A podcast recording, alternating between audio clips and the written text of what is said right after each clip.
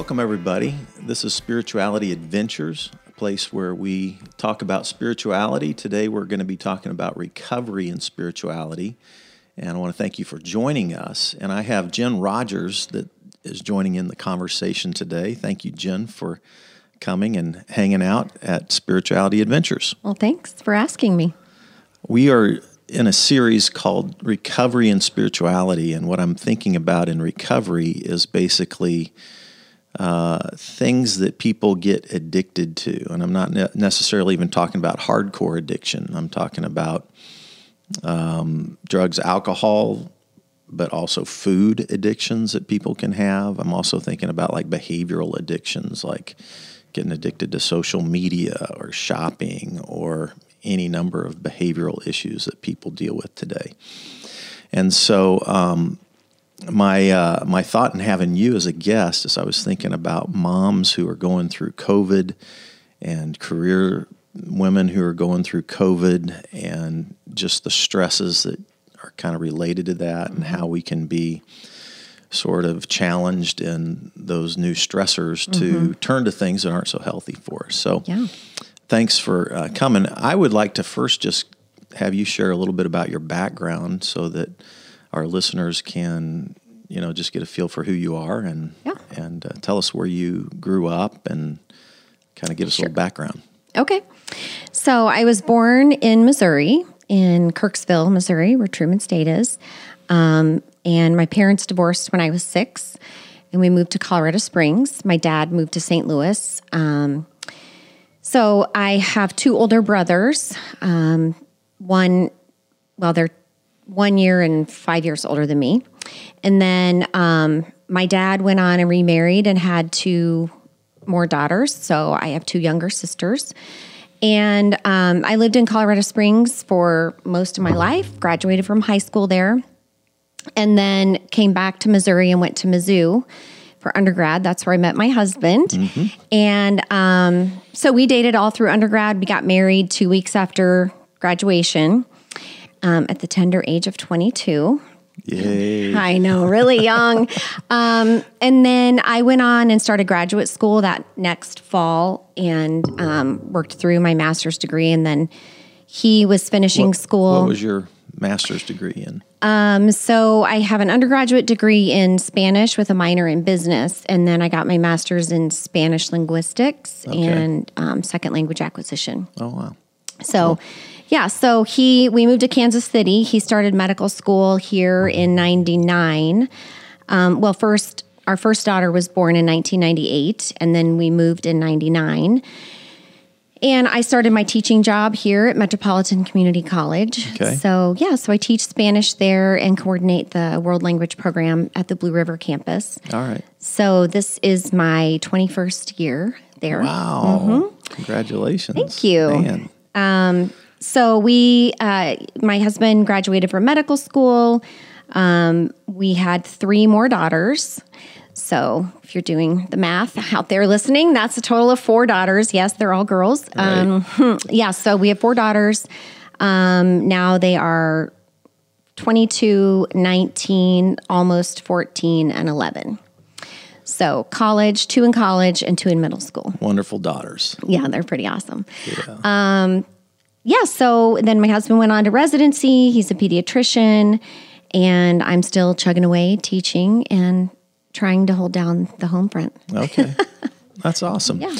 I was trying to remember when I met your husband, Scott, and I, I'm pretty sure it was over 10 years ago. Yeah, I think it was around 2007, maybe. Two, well, we moved to the Northland in 2007. So, okay maybe 2008 at the latest. Okay. Yeah. Yeah, I remember getting a phone call from Scott, and he had heard about a pastor who rode bicycles. Yeah. and so somebody two of his him, favorite things. Right. Somebody gave him my cell phone number, and he calls me up and says, "Hey, I want to meet you." Yeah. Yeah. so, anyway, um, we had lunch and then started riding bikes together. Yep. And the rest so, is history. Yeah. So that's how I met you. So, yeah. and, you know, I think Scott um, uses our bicycle time to get some guy time in, you know, after hanging out with uh, five women all day long at home and Yeah. weekends. Gets We do little, have a male dog. little. Oh, well, yeah. there you go. Yeah. That's All about right. the only testosterone in our house, really. our 10 pound funny. dog. Yeah. So, That's funny. Well, uh, I'm so we're what ten months or so into COVID right now. yeah, pretty close. Seems like it. Um, and I'm just thinking about the added stress that that created for families and particularly working families. So both you and Scott are working, and then all of a sudden, COVID hits, and you have four daughters, two in college, right? Yeah. Mm-hmm. Two, one in middle school, one in high school. Is that Uh, right? We had two in college, one in middle school, and one in elementary school. In elementary it- last yeah. spring, right? Yeah. So Yeah. And but then all of a sudden, all of you are at home. Is that right? yes. Like, Yeah. uh, did that start in March of, of this yeah. year? So um, I had come, I would, had just started my spring break from teaching. Mm-hmm. And um, so I was just thinking I was going to have spring break and whatever. And our oldest daughter came home and she was also on spring break. So we had the same um, vacation. And so while we were both on our break, we both found out that we would not be going back in person. So then, um, our second daughter, who was in college, and her story is a little bit interesting. Like she was supposed to be a senior in high school, but ended up getting recruited for gymnastics um, at University of Arkansas. So she graduated a semester early. And we really only had a month to prepare for that because she signed over Thanksgiving break, and then we moved her into the dorm the day after Christmas. So Okay. we only had a month to prepare, like sending her off. So she, you know, did most of her season, and then um, she came home. I want to say it was like a week after our oldest daughter and I were home. So yeah, it was pretty fast. Um, everybody just kind of started coming back to the nest. So and I loved it. I mean, I'm not going to lie. I mean, at the moment, at that time, I just thought, this is great, you know, because now they're adult. You know, our oldest is 22 and like she was home and an adult. And it was kind of like, you know, Scott and I have said, it's like we had a second chance of having our kids all home again, mm-hmm. which was very unique. Like, we'll likely never, ever have an experience like that again. yeah, So, yeah. So that I mean, that was a, a blessing. Mm-hmm. yeah, it really was. Yeah. Were all of you doing online education? Like, were you teaching online? Were all of your daughters going to school online? Was that was that what was happening? Yes.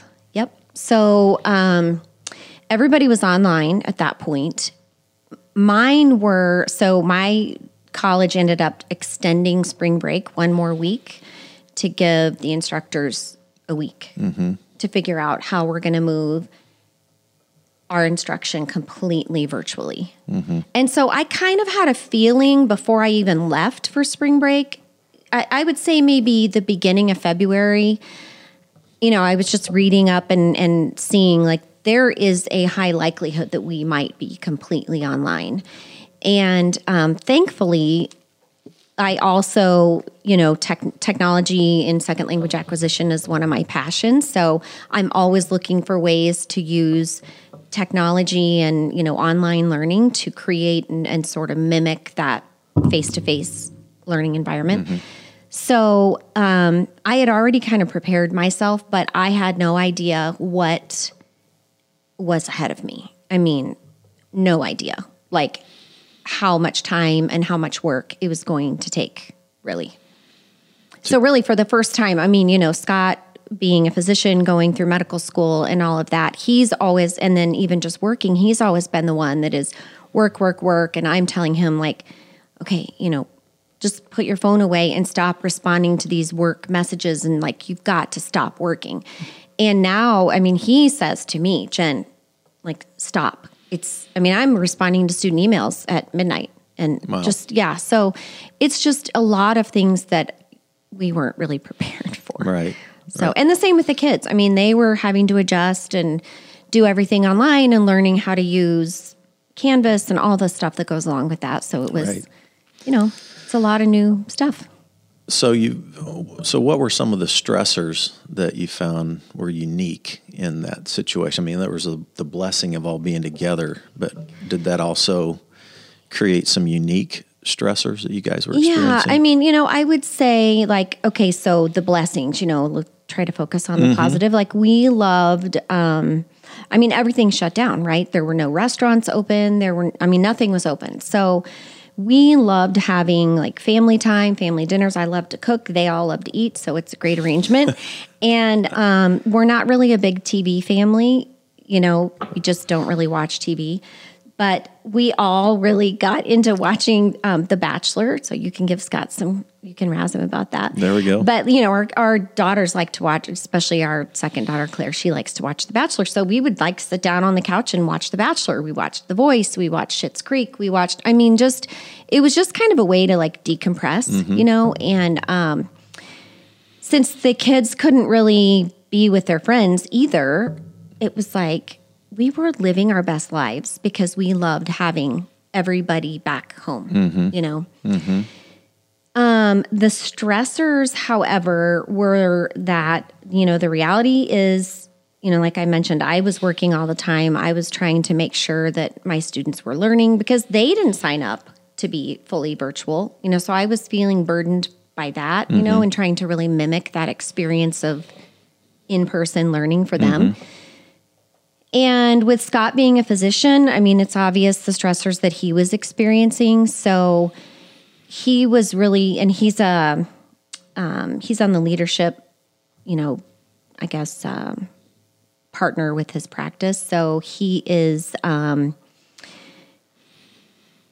they were trying to figure out how can they change their office structure to keep the healthy kids healthy but still see the sick kids and not get the healthy kids sick, right? Because babies need well child checks and kids need to be seen even when they're not sick.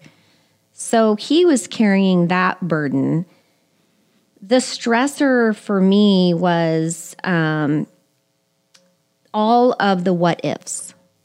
You know, um, what if this lasts longer than we think it's going to? What if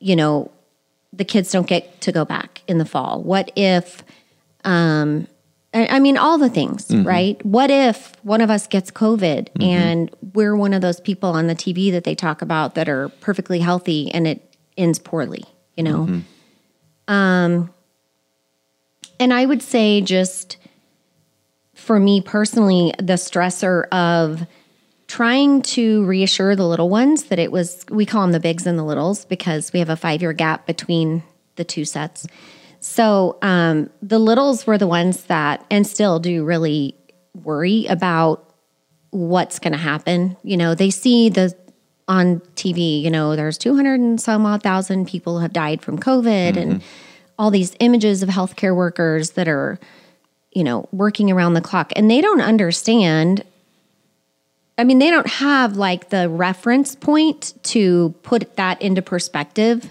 you know? Um, so they worry a lot about that. And so I'm trying to carry the burden of reassuring them that everything is going to be fine. And then stressed that, am I doing a good job helping my kids learn? Am I doing a good job being an educator? Am I reassuring my husband? Am I, you know, all those things that um, just a lot on my mind, you know, on, on everyone's mind. Right. Um, I think, you know, um, it's interesting. Something that I learned through the Oaks class at um, Vineyard is the curses, right? And so I've always been told that I'm like super mom. You know, Scott's like, you're super mom. And my kids are like, they're like, if, you know, your superhero is Wonder Woman because you just do it all, right? But that can be a curse because it's like, here I am, like I'm supposed to be holding it all together. And I am feeling like I am not holding it all together, you know? Right. So, um, just trying to be all things for everyone in the family is really stressful. Right. You Yeah. know. So, So in your, I'm just thinking about not only yourself, but in your network of of relationships with other women in their careers and their in their family life. Um, you know, I've certainly heard the stories of families who are together on top of each other and after a period of time kind of driving each other a little bit crazy trying and getting in each other's nerves a little bit i'm not not assuming that is your situation but i'm sure you had friends that were experiencing um, i don't know was is there was there a tim was there a, a temptation to more conflict because you're kind of on top of each other all the time did did some of your friends experience that kind of for sure. situation Yeah, and I mean, it was not all rainbows and unicorns at the Rogers house. I'm going to be honest. I mean, it wasn't always perfect, right? So, I mean, when you have people that are together all the time and you're used to having your separate time, your separate space, and everybody going to their place during the day for work, for school, for whatever, mm-hmm. and then suddenly everybody is back together. I mean, that is that's that's a recipe for conflict. Mm-hmm. I mean, let's be honest, Right. right? So, yeah, I mean, I have, you know, myself personally, and then lots of friends that were saying the same thing. You know, this is like so much togetherness. And the older kids were, I mean, my kids love to be home, so it, they weren't really crabby about not getting to see their friends. But um, a lot of my friends that have older kids that are either high school or they come home from college and they're used to being able to hang out with their friends and they can't do that. So they're crabby and they're taking it out on their parents and then the husbands you know, or the wife travels and now suddenly they're not traveling for work and everybody's home and everybody's trying to work from home and we're sharing Wi-Fi bandwidth and it's just a lot. So, yeah, it's a lot of stress and and a lot of togetherness. Um, you know, couple that with people, you know, I have several friends who um, they were furloughed, their spouse was furloughed, or um, you know, business owners that just were really, really worried. I mean, as they're watching each day go mm-hmm. by, thinking, this is another day, and I know what that calculation is, mm-hmm. you know, on the ledger, and it's mm-hmm. not going to end well. So that's really, really stressful. Yeah, it's the- really stressful. the financial part Yeah. of that as well. Yeah. Um, I was reading a CDC report and it was talking about uh, some of the upticks in like substance abuse during COVID. It was talking about suicide ideation during COVID. It was talking about issues of um, acute anxiety and depression, and also dealing with things like even abuse, even domestic violence, even child abuse. And all of those things were on the uptick. In fact, most most of those things were on a 26 to 40 percent increase Wow. in and this was a you know this was one of the studies I saw that came out from the CDC on uh, you know some of the impact of COVID know on, on America you know just in general and you know I was just thinking about you know families that are facing those kinds of stressors unique stressors and and then I think all of us have a tendency to want to. I mean, I'll speak for myself. You know, I my brain goes all the time. I I've always had problems sleeping, and so I like to be able to kind of chill, shut my mm-hmm. brain off. So there's always this draw toward you know self medicating in a way that's not so healthy, mm-hmm. and. I wonder if you have some thoughts on that in in this whole situation where there's there's this you know for people in general there can be this draw to just uh, self medicate to feel better fast however we want to talk about that. And and even in this even in this family environment have you um, have you thought comments on any of that kind of stuff? Uh, yeah. Um, a lot. So I heard someone say, or maybe it was a meme or something that said, after COVID or quarantine, um, people are going to be a hunk, a chunk, or a drunk. so I get it. you know, like you're home and so you can like work out or, you know, Right. whatever. So you could be, you know, a hunk when you come Yeah, out of quarantine right. or you can, you know, not do that and you're a chunk, the quarantine 15, you know, we've all heard Mm-hmm. that. Um, Or a drunk, you know, you're self medicating Mm-hmm. to like how to cope with this um, togetherness and stuff. So, um, you know, anxiety is an issue. I mean, I, um, I, I heard a, in 2015 a 2015 study that said that um, one third of Americans will have some sort of interaction with an anxiety disorder, either themselves or a loved one or something, and it's double in women. Interesting. Yeah. Yeah. And um, so I think for women, you know, it's, and moms, it's really kind of, um, I think during this whole quarantine thing, it's kind of been like a joke, like socially acceptable, like, you know, we're going to have, you know, driveway happy hours and we're going to, you know, let the kids play outside at socially distanced or whatever. Um, and I mean, I, I will say myself, like, there were days when I come down from teaching and I'm done at three o'clock and I'm like, when is it five o'clock? Like, I could really use a glass of wine right now. And I'm like, oh my gosh, it's only 2.30 or Right. 3, you know? Um, just because you're just on all the time, you know? Um, we are constantly checking in with our kids just saying like how are you doing like stress wise emotionally Yeah. um you know not seeing their friends feeling you know the weight and the stress i know i mean scott has seen an uptick in uh, kids that have had suicidal ideations and just really been feeling just desolate you know mm-hmm. like they're just at the end of themselves so Right. Um, I think that, you know, for me personally, and just a lot of my friends, um, and I don't know if I'm going to be able to describe this to make it make sense, but like control can be an addiction, right? You can just be like addicted to control. Mm-hmm. And during COVID and all of this, everything is so out of control. Everything. Like you can't plan, you can't like think ahead. Every day is different. And so it's that for me personally, control is like that is my jam. That mm-hmm. is my kryptonite. Mm-hmm. When I am stressed, I just go into like hyper focused control mode. Mm-hmm. Okay.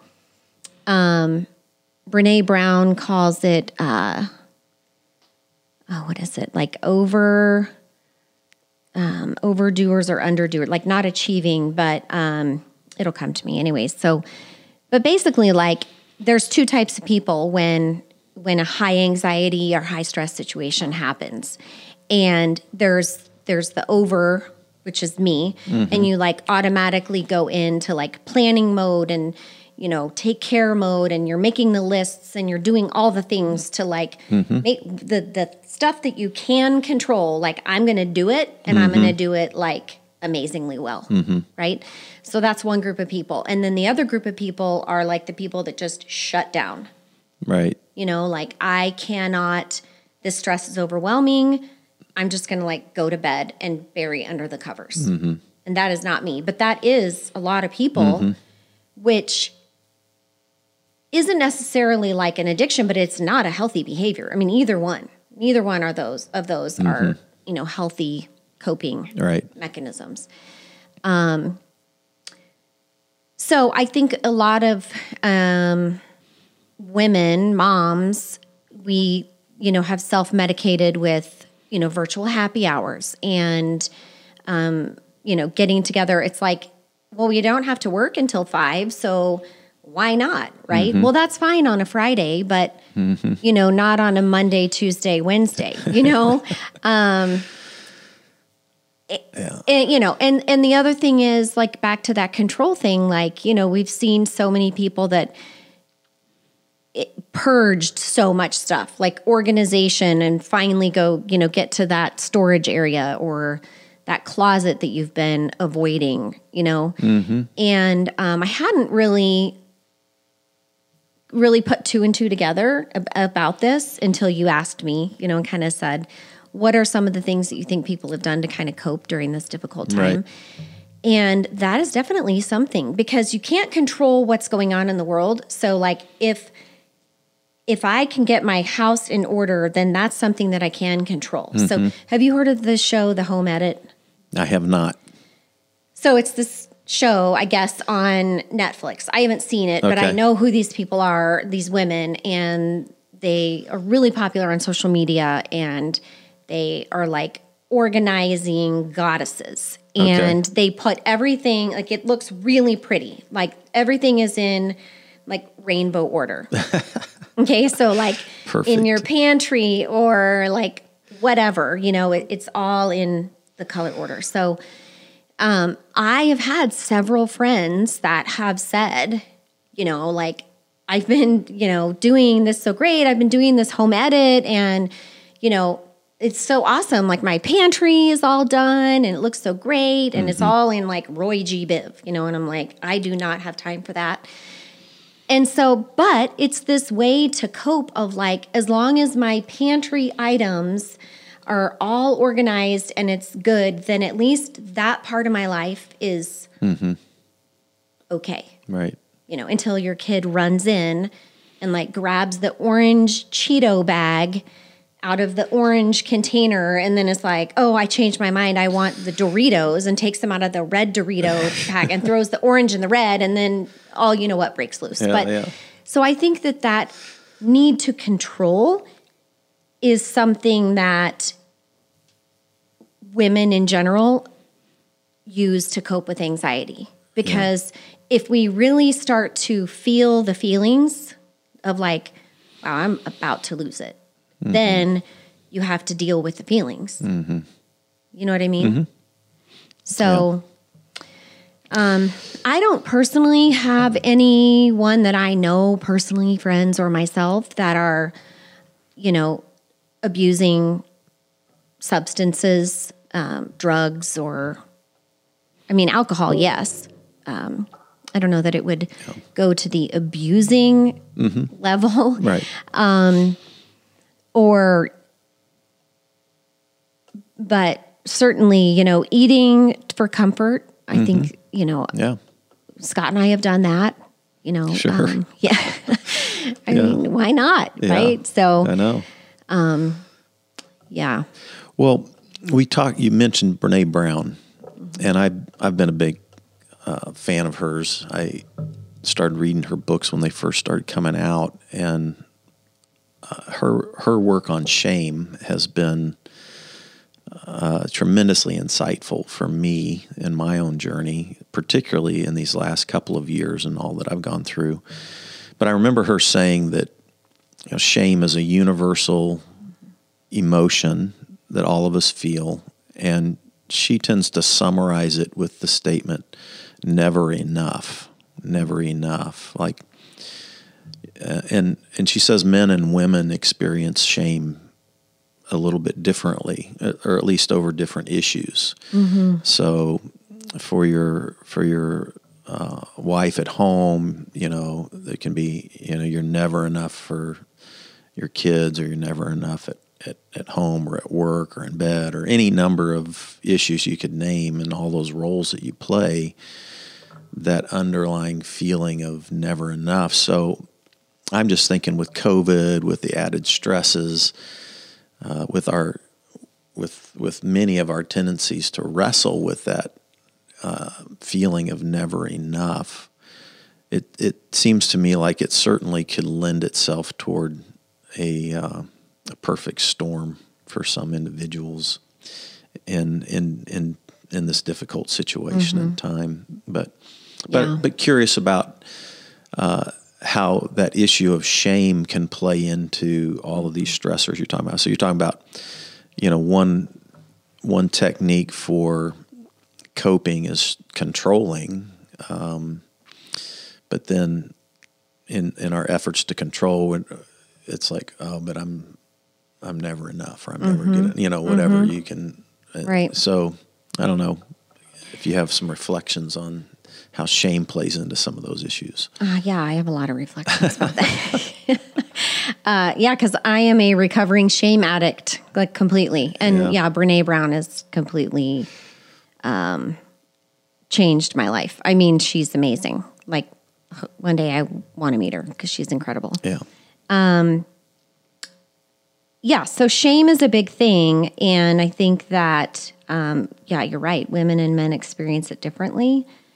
Um, I think for myself and, you know, for most of the women and moms that I'm around most of the time, our biggest shame thing is um, how bad are we messing up our kids, right? Like, um, we kind of laugh about the the phrase, oh, I'm not saving for college, I'm saving for my kids to pay for therapy, right? Because of all the mistakes that I make as a mom and all the ways that I mess it up, my kids are going to be Yeah. needing therapy because Right. I'm so bad, right?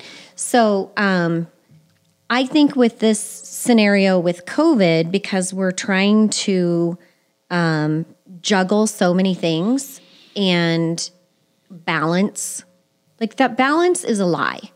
There is no such thing as balance. I mean, when people, and I'm sure you know, mm-hmm. when people talk about, oh, marriage, it's a 50 50, it's not 50 50. I mean, it's, it's never 50 50. You know, there are days when it's 40 60 you know and i can give 40 and scott can give 60 and then there are days when i can only give 10 and he needs to you know what i'm Yeah. saying so it's mm-hmm. not 50 50 there is no balance in marriage. There is no work life balance mm-hmm. There is no you know career mom versus stay at home mom you know balance. Because if you're doing a good job in you know or you know dedicating all of your time and energy to your kids while you're also working one of those areas is going to suffer mm-hmm. and i'm not saying that either one is bad. It's just that i think as women we are fed this idea that you can do it all you can have it all you can be it all. And so mm-hmm. during covid like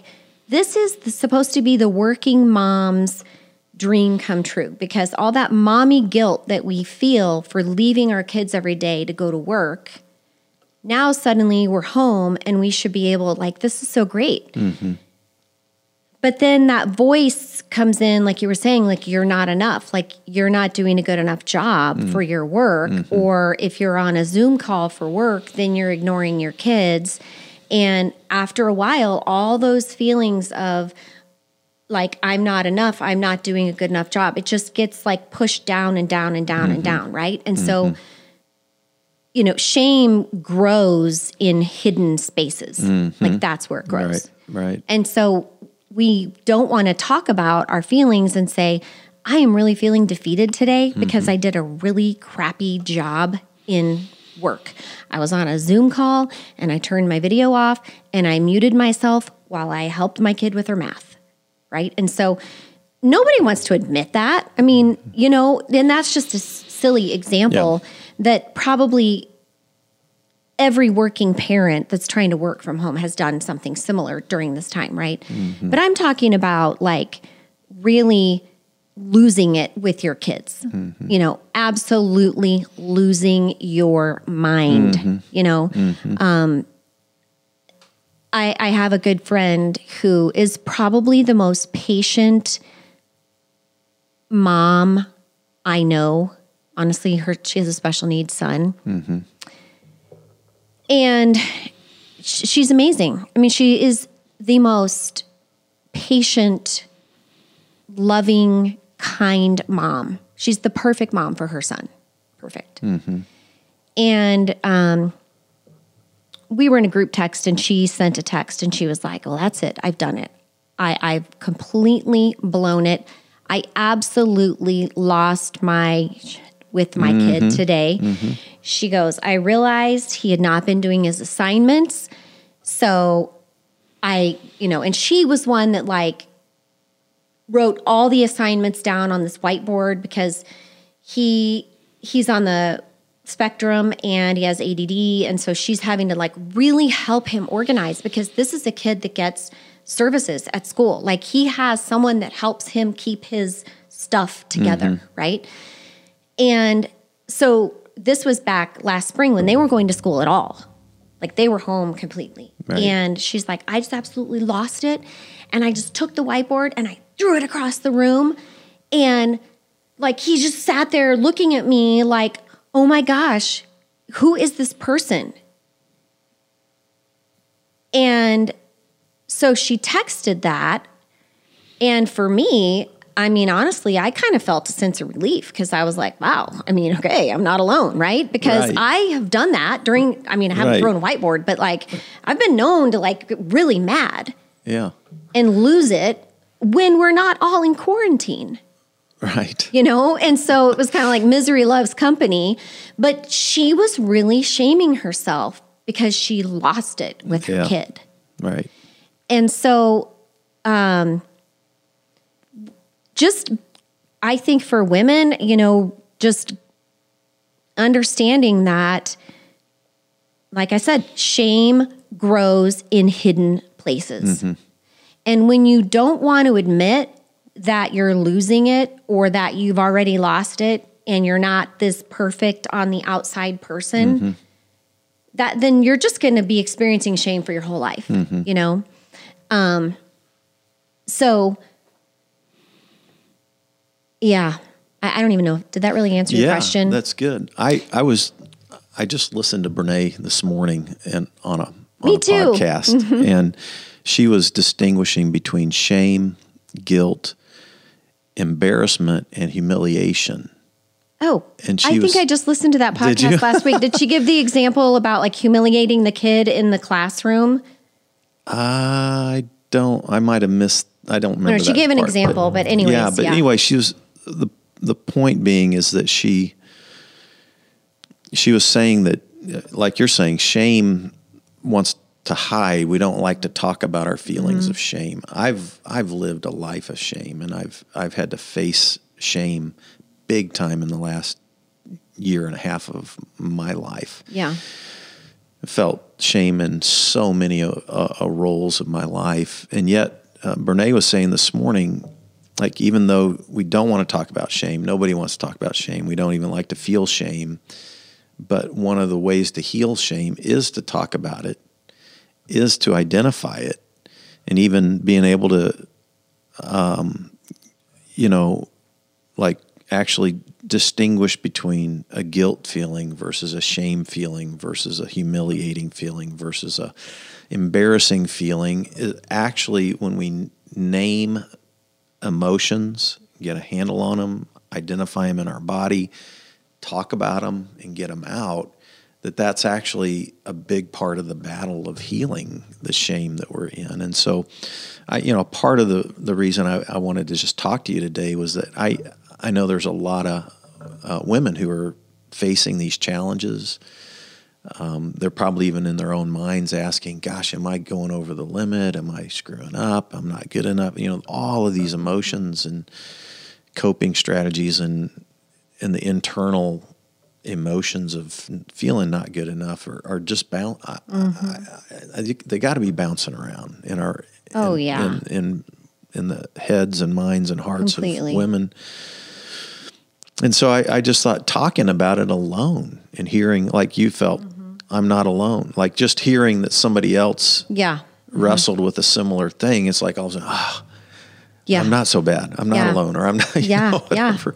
And so talking about it is such a huge deal. People unlocking those emotions Yeah. and having context. What are what are some of those healthy ways that that women can deal with all this stuff, like healthy coping strategies, even maybe even spiritual practices Yeah. that um, would that you found helpful that might be helpful. Yeah. So, so first, before I answer that, I do want to. Can I tell a story about myself? Yeah, really please. quick. Okay. So, because I don't want it to seem like, oh, I have this friend who lost her mind, but me, I was over here keeping it together. So, because that is definitely not the case. So, yeah. Um, all right. So, little background. Um, so Scott and I, we we've had a really rough couple of years. Um, it's been really hard for us, and our marriage has really had a lot of ups and downs, more downs in the last couple of years than ups. Um, and honestly, quarantine and COVID was like the best thing that happened to our marriage because it. I, I don't know. It just it was really good. But anyways, um, so our 25th wedding anniversary was this past May. And 25 years is a really big deal. I mean, like 20 years is a big deal. But we, you know, neither one of our parents, we both came from divorced homes, and neither one of our parents even made it to 20 years. Mm-hmm. And it was just like a really big thing for us because we had just kind of like walked through this fire over the last two years and, and really almost gave up mm-hmm. you know you know all the stuff but anyways just that you you i'm just saying you know that we were really struggling you know? So anyways we had this vacation planned um, to go to mexico for our 25th anniversary and we were supposed to go in april. And of course that was canceled. So we rescheduled it until september and then of course that was canceled. And so now it's rescheduled for December, but Scott's not going because he can't leave the country for a week because he'll miss three weeks of work. Right, he has to He'll have to quarantine when he gets right. back. So I'm taking my bestie with me, which I mean, I love her to Yeah. death. I mean, she's like my best friend. But, uh, you know, I really wanted to have that moment with my mm-hmm. husband. Mm-hmm. So, um, I don't know, maybe two weeks ago or something, he came home and told me that he was exposed. So he trains resident physicians in his office. So they come and they train under him. And the resident that he was working with the day before was fine all day and then ended up testing positive for COVID the next day. And he found out. So he came home and he, I could tell that something was up because he was really serious and just like, hey, we need to talk about something, you know. And so he told me that he's going to have to self quarantine at home for, Okay. yeah, like, I don't even know how long. I can't remember at this point, but it was like, so he is going to, um, like sit or uh, uh, sleep in the guest room downstairs. Um, if we were eating at the kitchen table, then he was eating like at the kitchen island. Um, he couldn't help with any of the driving because he couldn't be in the car with other kids. He's wearing his mask at home. He's telling me that I have to wear my mask, that, and our oh, kids have to wear a mask in the home. And Fred, I mean, it's just like it, it literally, it just all of that Yeah. like fake coping that I had been doing for the last seven months and just like kind of pushing down, like, I'm okay, we're okay, everything is okay, mm-hmm. right? It literally, it was like putting a Mento in a Coke bottle. it just like, just went and just like exploded. And it, over just something so dumb. And I was like slicing a lime to put in my Corona bottle coping, right? Mm-hmm. And I picked up the lime and I just threw it like over by the sink, you know, and it like hit this little sign that I have behind the sink that actually has the Bible verse on it. Knocked it over. And I was like, I am so sick of this stupid COVID. It is ruining all of my fun. And now it's taken my carpool helper. Like, that's it that is the straw that broke the camel's back. I cannot deal. So it's like, how dumb, right? Just so dumb. But it was all of that moment of like, okay, I, I've held it together for everyone. And now, like, and I think part of looking back, like, I was really worried, like, well, what if he does get COVID? You know, what if? And our youngest, like, she doesn't understand. She, when he like sat me and the two littles down to tell us that he was gonna, I mean, from across the room, that he was mm-hmm. gonna have to quarantine at home, like she went up to her room and she started crying. She had diarrhea. She didn't eat dinner. She didn't eat the whole next day. Like she was so worried. Yeah. that she was going to get COVID or that he was going to get it and then he's going to die. I mean, just all this stuff, you Right. know? And so I just wanted to say that because I don't ever want to like project that like I've got it together because I really don't. And I can lose my mind and throw stuff. That day it happened to be the lime that was supposed to go in my corona Right. that went and knocked down the Bible verse that was like telling me, you know, love is patient. I mean, whatever, right? So, Exactly. So anyway, You know- so that you know that was not my proudest moment for sure. Right. Um, But I will say I don't feel shame for that because I did. You know, we've had a lot of counseling, my husband and I, and so I said to him, "Look, you know as well as I do, this is not about you. I am not mad at you. I'm not angry at you. I'm just so, I'm just angry. I'm disappointed. I'm sad. I'm weary. And so that concept, like name the emotions. Mm-hmm. But anger is usually all we see, you know?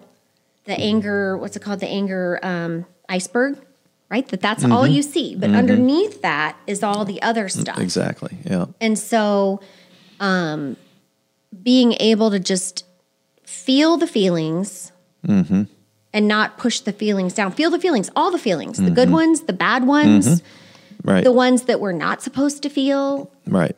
Um, feel the feelings and name the feelings. Mm-hmm. Because once you've named it, you can't feel shame about it because it's not hidden. Mm-hmm. Right. know? That's good.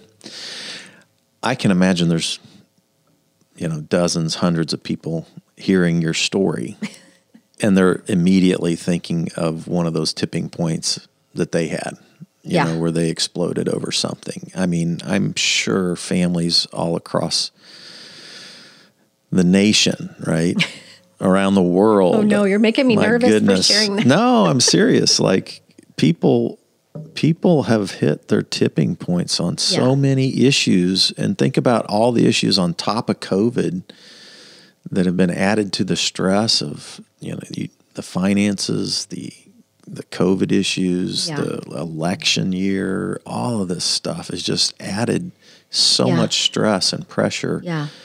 Yeah. to I mean, I- everybody's lives. It's crazy. And so, what what are some spiritual practices or some co- or some healthy practices that have been really good for you for your family? Um, that other are- than throwing a lime against the kitchen sink. yeah, yeah. Other than that, yeah. So um, you talk about like there's this tipping point, right? So Mm-hmm.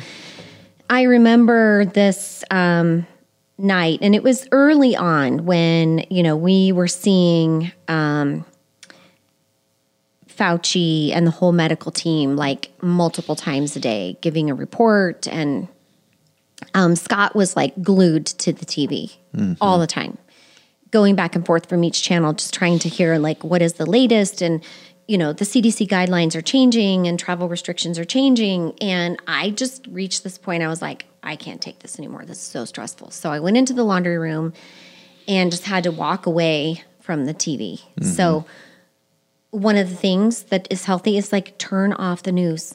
Yeah, like just stop. Stop that.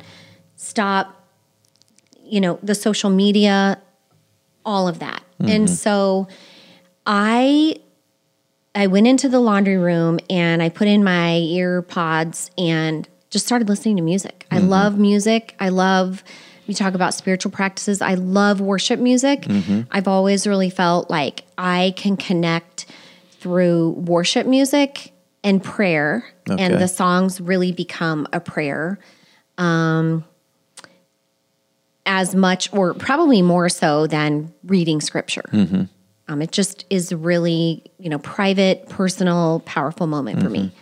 So, um, healthy coping, um, you know, not, I mean, I can tell you what I did. I started, I, I put a post on Facebook actually and asked people, what are some of your favorite books that you've read?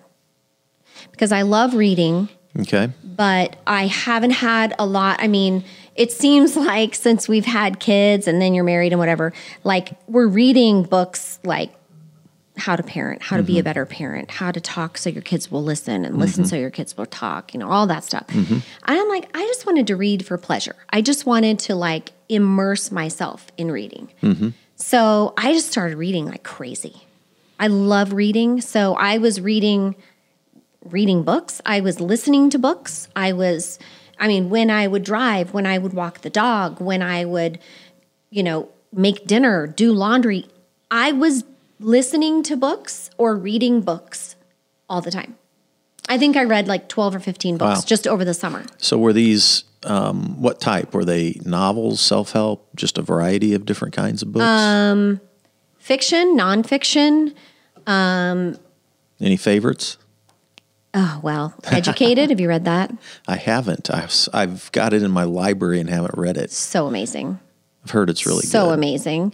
Um, Where the Crawdads Sing, I haven't, also amazing. I haven't read that one. Uh, the way it always was, or the way it always is.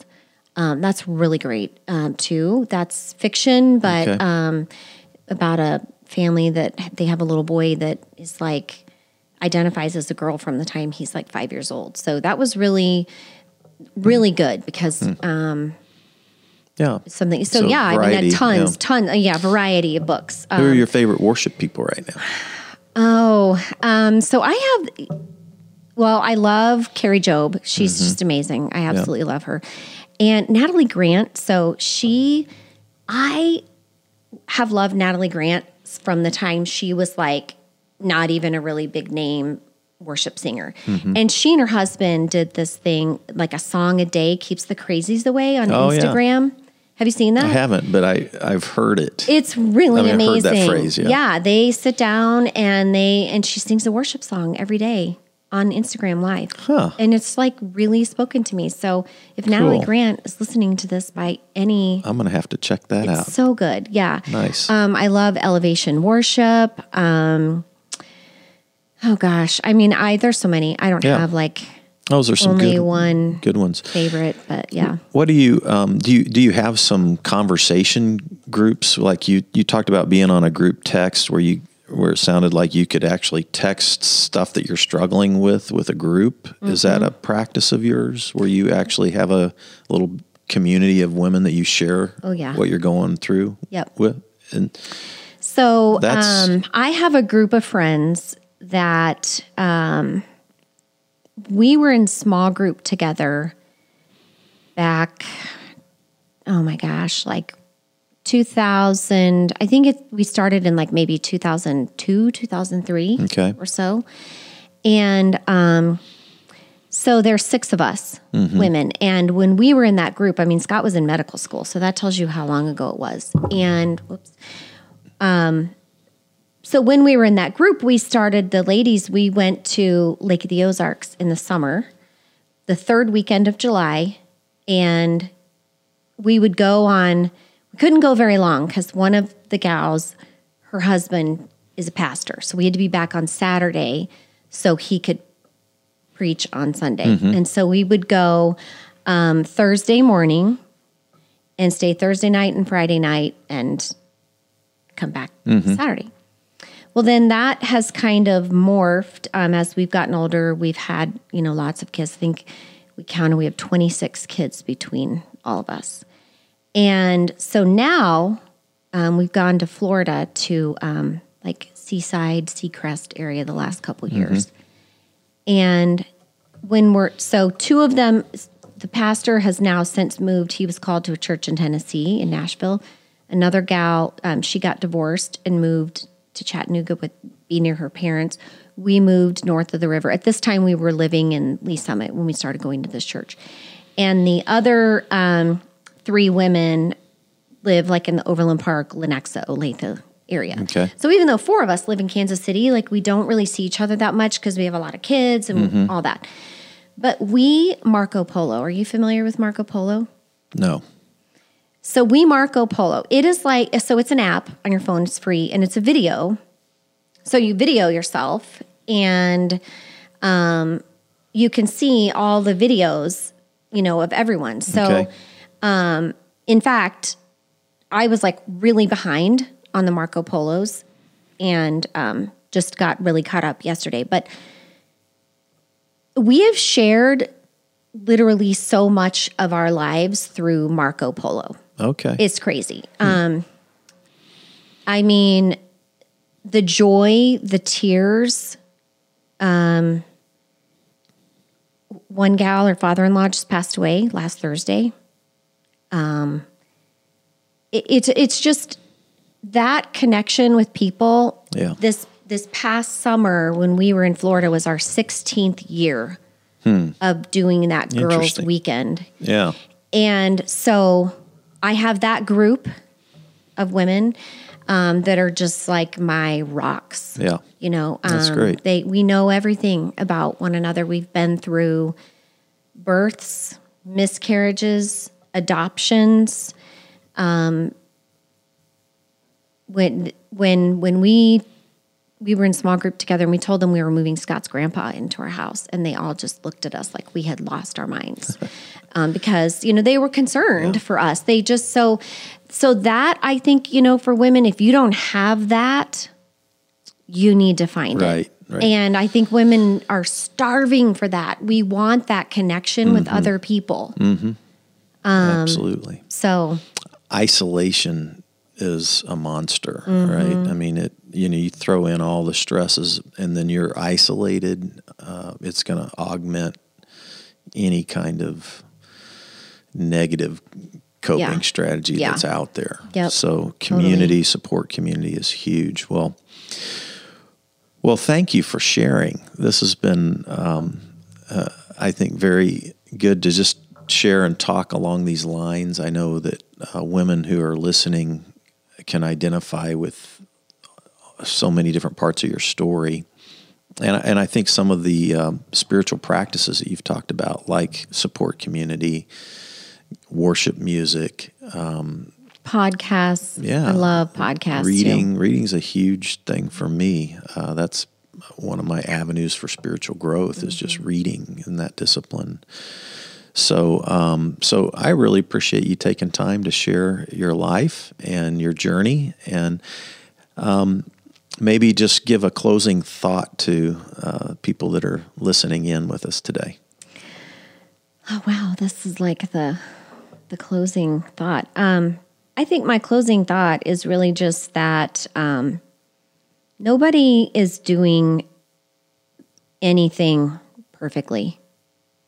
Nobody. And um, the sooner everyone, especially women, that we can just admit that like I'm really I'm really struggling here and I'm not doing it well and I need help. We're really bad at asking for help. Ask for help. Reach out to your friends. Pick up the phone. That's why I like the Marco Polo because it's kind of like a phone call, but you you can listen when you have time. You don't have to like pick it up right at that moment. Um, and be there for one another. Um, show up. You know, Brene says that a lot. Show up Yeah. for one another. And um, I think you know we're gonna get through this. I don't know when. Nobody knows when. Right. But um, I think that find what you know spiritual practice lean into that if it's prayer if it's worship music um, like i said i you know i hate to admit but i'm not the greatest like sit down have a great quiet time every day type of person. Um, that doesn't work for me but i pray a lot. I listen to a lot of worship music and then i talk to my friends about it. Right. That is really helpful. That's great. And get out of the isolation and and stop the self-talk that I'm really screwing this up. yes. Yeah Give yourself a break, I guess is the the, right the take-home message. Just give yourself a break. You know. Yeah, excellent. So, well, thank you so thanks much for having Jenn. me. It's it's great to have you here. Thanks everybody for tuning in and listening, and uh, stay tuned for Spirituality Adventures. We appreciate you joining us today. God bless you. Harvey Media Production.